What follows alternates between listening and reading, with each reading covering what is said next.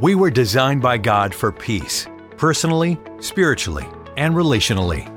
This message is the fourth in the series Jesus, More Than a Baby in a Manger.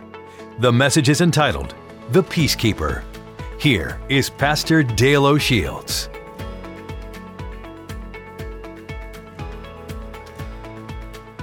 We're involved in a series of messages that I want to conclude today entitled Jesus, More Than a Baby in a Manger. We're taking a look at what the scripture says about Jesus Christ, unwrapping the gift of Jesus, this gift called Christmas. I think all of us either already or will today or perhaps tomorrow receive a gift, perhaps. And when you get that gift, there is a moment of anticipation. Everybody thinks, well, what's in the package? And then for some of us, we very meticulously open up the package. I mean, it takes us an hour to open up a gift, right? Any of you here like that? Others of us, we tear into it in a moment. But there's the moment that comes from the anticipation to the revelation, and we look on the inside of the package and we discover the gift that we've received. In that moment of revelation, seeing the gift, there is oftentimes a sense of, of, wow, this is nice. And sometimes there's that moment that, wow, this is incredible. This is far beyond anything I could have imagined. Thank you so much for this gift. It's sort of an over the top kind of gift.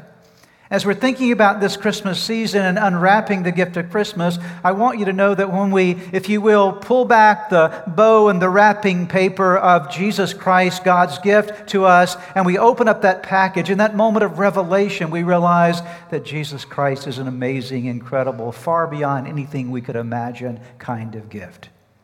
The gift of Jesus. Isaiah, the prophet, about 700 years before Jesus was born, he looked into history, into the future anointed by the Holy Spirit to be able to see what was to come. And he gave us these words that are recorded in Isaiah chapter 9, verses 6 and 7. Listen to this prophetic word that was fulfilled in Jesus Christ. For to us, or a child is born to us, a son is given to us. The government will rest on his shoulders, and he will be called Wonderful Counselor, Mighty God, Everlasting Father, Prince of Peace. His government and its peace will never end.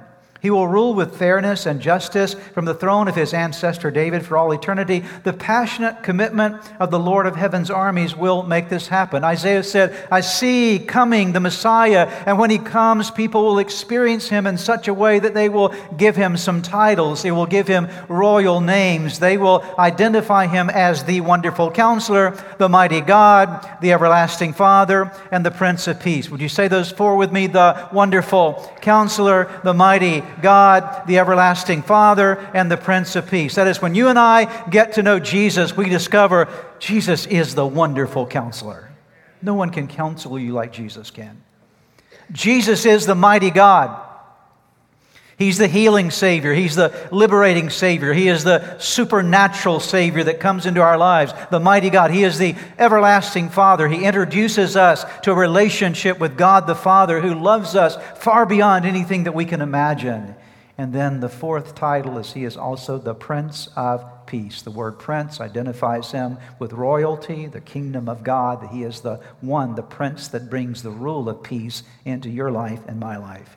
So, what I'd like to do for just a few moments today on this Christmas Eve is to remind us of just two things about Jesus as your Prince of Peace. What does this mean? First of all, it means that Jesus has promised peace to you. He has a promise to you to give you peace in your life. When you begin to study the life of Jesus, you begin to discover that Jesus not only talked about peace, but he embodied peace. The who and what he was, he lived out an expression of peace. In fact, when you would see him in stressful situations, oftentimes with the disciples, and they're worried and concerned about all these different things, Jesus would often step in and say something like, Oh, ye of little faith. And his peace would bring peace to the environment because Jesus was the supreme and is the supreme example of peace himself. There was never a time that Jesus was rattled by the world around him. He lived and exemplified peace. There were times when the disciples were on the Sea of Galilee and the storms were beating against them and the wind was blowing and the waves were breaking over the bow of the ship. And oftentimes you would find Jesus in the back of the boat sleeping. Why? Because he is, in, in essence, he is peace. He cannot be anything other than peace. He is the God of shalom, Jehovah Shalom. He is the God our peace. He exemplified it. But not only did Jesus exemplify peace, but he also promises to be and has promised to be your source of peace. In our world today, we live in a very disturbing culture, a disturbing world, and we're oftentimes trying to find peace for our heart and peace for our mind. Unfortunately, we often try to find it in the wrong ways. We try to find peace through things. If I could just simply get this thing, I would be happy. If I had this car, I would be happy. If I had this home, I would be happy. If I had these clothes, I would be happy. If I had these friends, I would be happy. If I had this relationship, I would be happy. If I had this job, I would be happy. And we tend to externalize our pursuit of peace into the things around us. If I only had that, I would be happy. But none of those things will ever make you happy.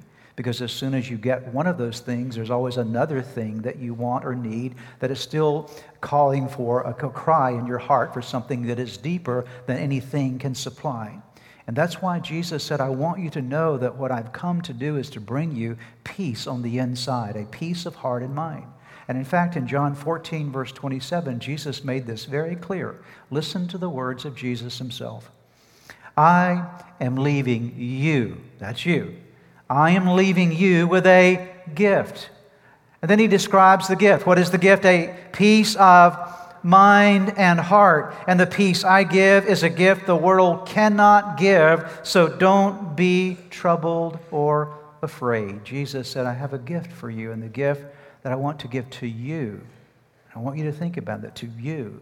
Not you in general, but you personally. The gift that I want to give to you is the gift of peace. It's a peace of heart peace of mind. The world can't give it to you, but Jesus said, I can. So don't be worried and don't be afraid. Jesus also, throughout his ministry, instructed us in how to live in peace. It's one thing to say that peace is available to us, but it's another thing to actually learn how to live in it because it's a process. You have to learn how to walk in and live in the peace of God because there are all kind of things would love to pull you away from God's peace. And Jesus said, I promise to teach you how to live in my peace. Matthew 11, verses 28 through 30. Notice these words. Again, Jesus himself speaking, Come to me, all of you who are weary and carry heavy burdens. That is when you're disturbed in your life. Come to me, all who are weary and carry heavy burdens, and I will give you rest. I'll give you peace. Take my yoke upon you. Let me teach you. Notice that, let me teach you. He says, I have a gift for you. Let me teach you because I am humble and gentle at heart, and you will find rest for your souls, for my yoke is easy and the burden I give you is light. Jesus said, I want to not only show you what peace is by being an example, I not only want to promise you peace, that it's something I want to give you, but I want to teach you how to live in it every day of your life. And that's the second point I'd like to share with you today that I think is so important to remember, where I'd like to wrap up today's message. And that is to understand that there is a path to keeping God's peace. Jesus promises peace to you, but there's a path to experiencing and keeping this peace in your life. And I'm going to share with you five things that are essential if you want to experience the peace of God in your life. Can I ask you today, just for a show of hands, how many of you would like to have a greater dimension of peace in your life? Would you raise your hand? All of us, right? We all want greater peace. These five things, when you do them, will guide you to a life of greater peace. Number one, you must receive God's forgiveness. There's perhaps nothing that will steal your peace more than guilt a sense of having done something wrong, a guilt of shame in your life for what you've done, who you are, what you've been, things that have happened in your life that haunt you. And and right in those moments when you're most vulnerable, the enemy comes and reminds you of your past, and reminds you of all those things that you've done wrong or the failure you, failures you've had in your life. And he, he likes to sort of bring those things up and keep you aware of your failures. But we must understand that God's peace comes to us not by earning our way back to God, but by simply receiving the gift of forgiveness that comes from Him. It's a free gift that He wants to give to you today. And there's some of you right now now that you think about your life and there's, there's guilt there, there's shame there, there's something that's hanging from your past that haunts you from time to time. And I want you to know, based upon God's word, that you can be free from that today. The Apostle Paul writes in Romans chapter 5, verse 1. I'll read it in just a moment. Let me tell you something about Paul.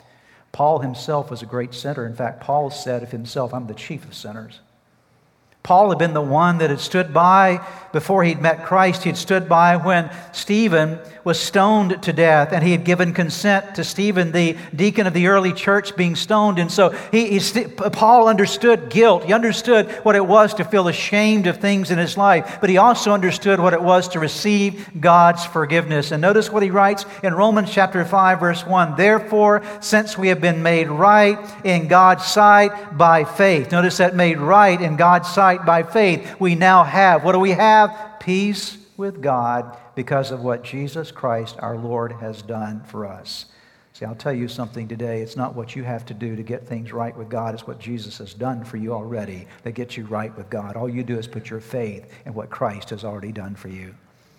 1 John chapter 1 verse 9 says, "But if we confess our sins, that is we tell God, God, I'm a sinner and confess our sins to him, he is faithful and just to do what? To forgive us our sins and to cleanse us from all wickedness. If you want to know peace in your life, you must start by receiving God's forgiveness. And then, second of all, you have to learn to release your worries and your fears to God.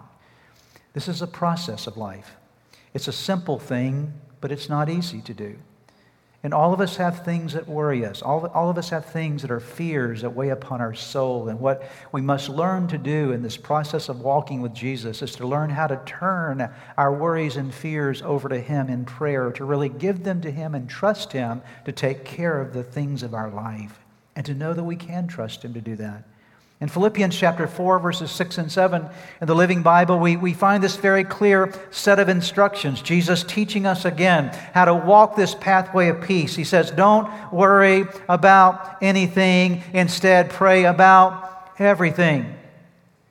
Tell God your needs and don't forget to thank Him for His answers. What does that mean? It means that when you're worried about something, instead of carrying the worry and the fear and the anxiety, to take that and say, God, I'm going to turn this worry into prayer. I'm going to talk to you about everything that's going on in my life and the worries that I have and the concerns that are pressing upon me. And I take it to God in prayer and then I thank Him because I know that He's going to answer.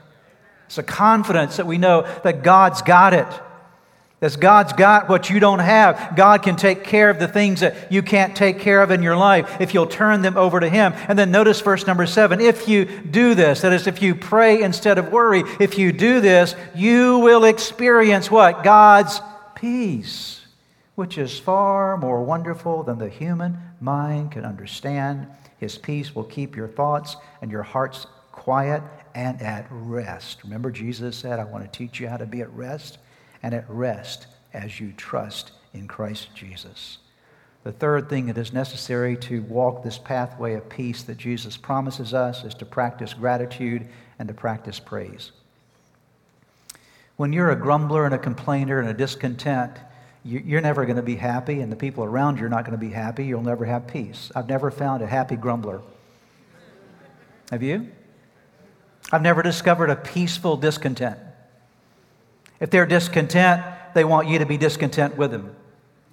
They're always spreading that around because there's a lack of peace in them. They're trying to sort of distribute that to those around them, and they create a whirlwind about their life of frustration and discontentment and grumbling. And so often in life, if we're not careful, we can slip into the grumbling pathway. Oh, if I only had this, if I could only do that, if this would only happen for me, if this would come together, then I would be happy. And we have all these mindsets of things that we wish would be better, and we grumble about our state in life. But let me encourage you, if you want to experience peace, to stop the grumbling and start the praising.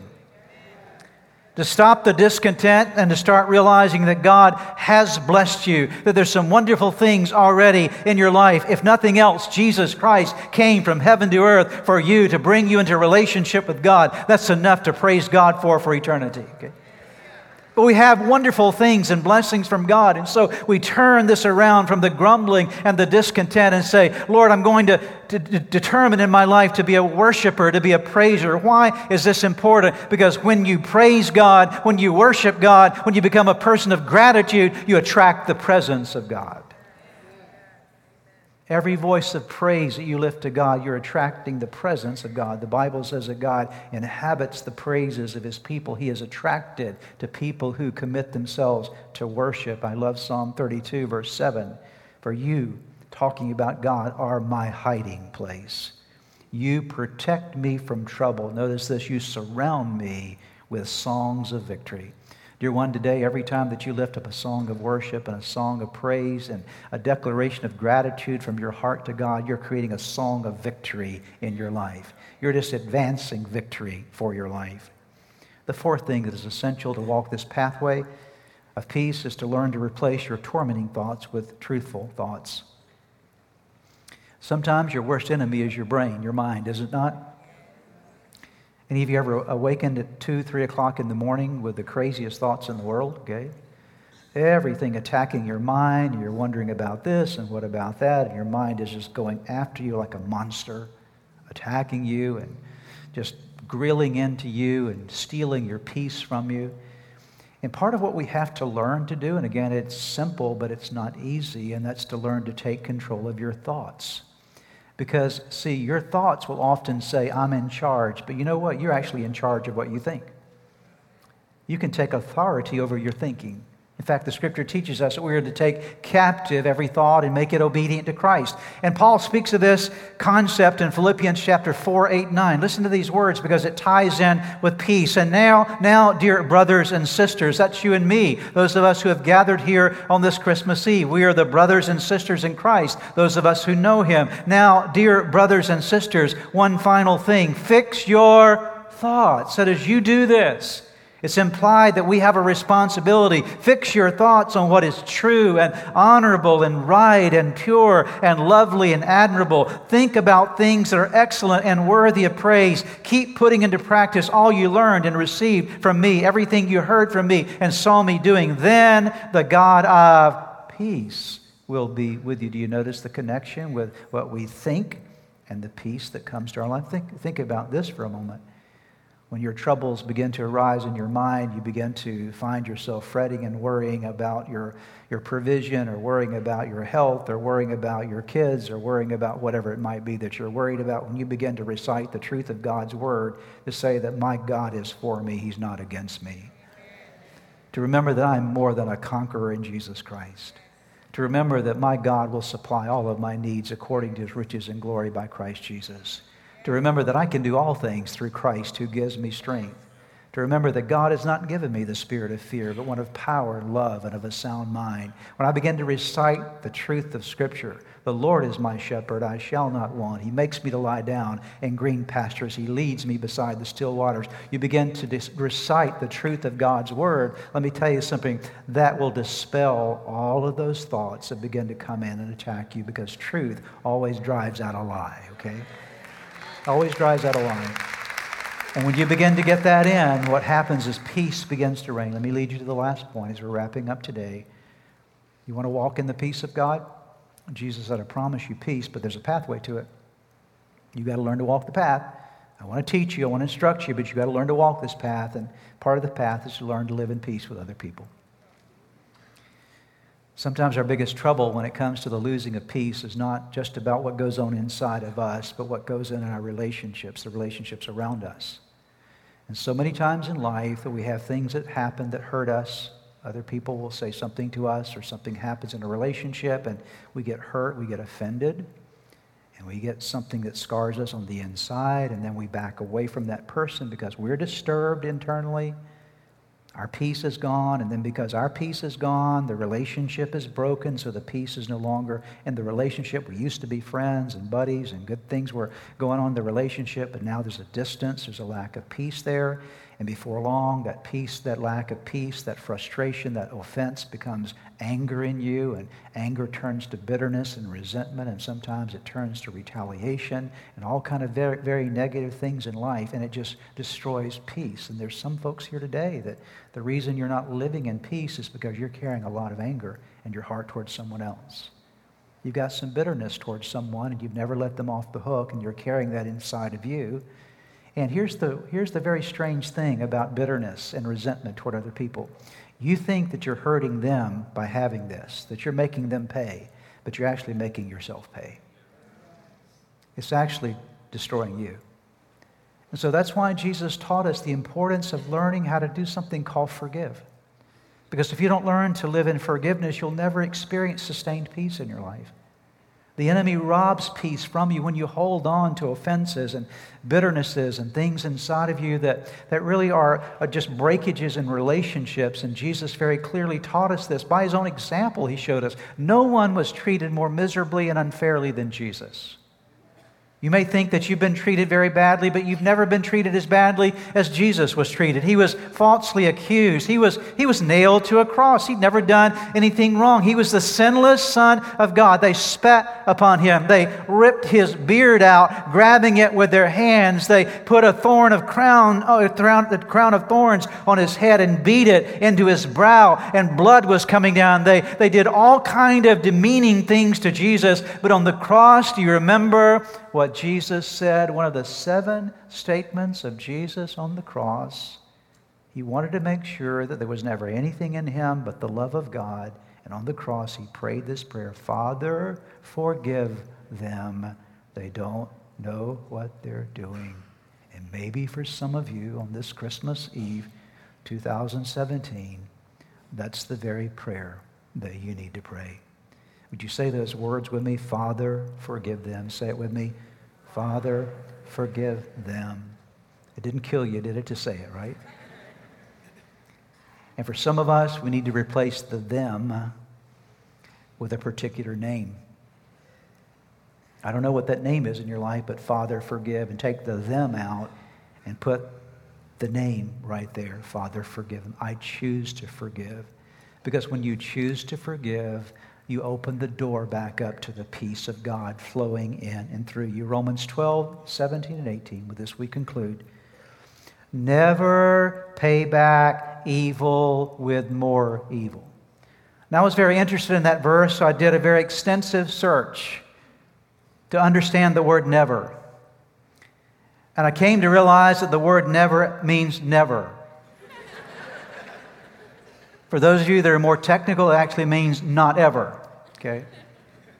Not ever. Never pay back evil with evil. Do things in such a way that everyone can see you're honorable. Do all that you can. Notice that. Do all that you can. You cannot control anyone else, but do all that you can to live in peace with everyone. Now, some folks are going to just be hard nosed and very difficult to get along with, but you do everything you can to live in peace with those around you. Make the choice to do as Jesus did, to choose to forgive. So you say, you know, how do I experience this? What is this all about? To understand there's a promise. There's a promise of peace. Jesus is the Prince of Peace.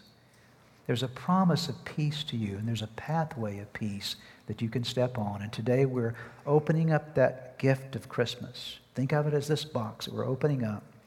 And we've taken the bow off, we pull back the wrapping paper. We pulled out all the stuffing paper on the inside. We've looked in, and there is Jesus, the gift of Jesus. Who is he? He's more than a baby in a manger. Jesus is the wonderful counselor. He is the mighty God. He is the everlasting Father. And He is the Prince of Peace. Would you bow your heads together with me as we pray? Heavenly Father, we thank you so much for the gift of your Son, Jesus, how we can come and celebrate on this Christmas Eve the reality of the greatest gift ever given to humanity, the gift of your Son, God in flesh, Emmanuel, God with us. And thank you, Jesus, that you have come to us as the wonderful counselor, the mighty God, the everlasting Father, and the Prince of Peace. And I pray that today, as we've studied, reflected upon you as the Prince of Peace. I pray that the reality of that would be more than just a theological or mental understanding. Let it be a, an experiential dimension of our life that today we would step into in a greater dimension, the peace of God. And Lord, may it not be something just for a season in our life. Let it be something we live in for the rest of our lives for your glory and for your honor. In Jesus' name. I would like to close today by giving you an opportunity to ask Jesus to be the Lord of your life. Would you pray with me right now? Right where you are, just simply bow your head with me, and I'm going to give you a prayer to pray, and you can simply speak this prayer out, whisper this prayer out, and from the sincerity of your heart, call upon God, and I promise you that He will hear and answer you. So let's pray together. Start by simply whispering the name Jesus. Let there come uh, from your heart just the declaration of His name. Say, Jesus, I know that, that I am a sinner, that I have fallen short with you. I'm sorry for all of my sins. Jesus, I believe in you. I believe that you are God's Son. I believe that you are the Savior of the world. I believe that you died on the cross for my sins. And I believe that you rose from the grave, that you are alive today. Now pray these words. Say, Lord Jesus, come into my heart. Come into my life. Forgive me of my sins. Give me a new start in you. I commit my life to you. In Jesus' name, amen. Now, if you prayed that prayer with me, I want to encourage you with a promise from God's Word that says that when we call upon God's name, we call upon the Son of God, there is salvation that comes to our lives. He changes us from the inside out, and you become a new creation. Old things pass away, all things become new. And that's exactly what has happened to you today. Your next step really is to make sure that you get into a good Bible believing church. And you begin to study God's Word, get God's Word in you, and to make sure that you get a copy of the Bible if you don't have one and begin to read it. Spend some time every day in prayer. And I would encourage you also to check out the resources on our website that will help you to get going in your relationship with Jesus. You can find them at church-redeemer.org. Get those into your hands. Get started in your new life with Jesus Christ. Thanks again for joining us today. May God bless you, and we look forward to seeing you next time. If you've prayed with a pastor today and made a decision to follow Jesus Christ, we have some resources for you on our website. Just go to church-redeemer.org slash a new you. We pray that this message was a blessing to you.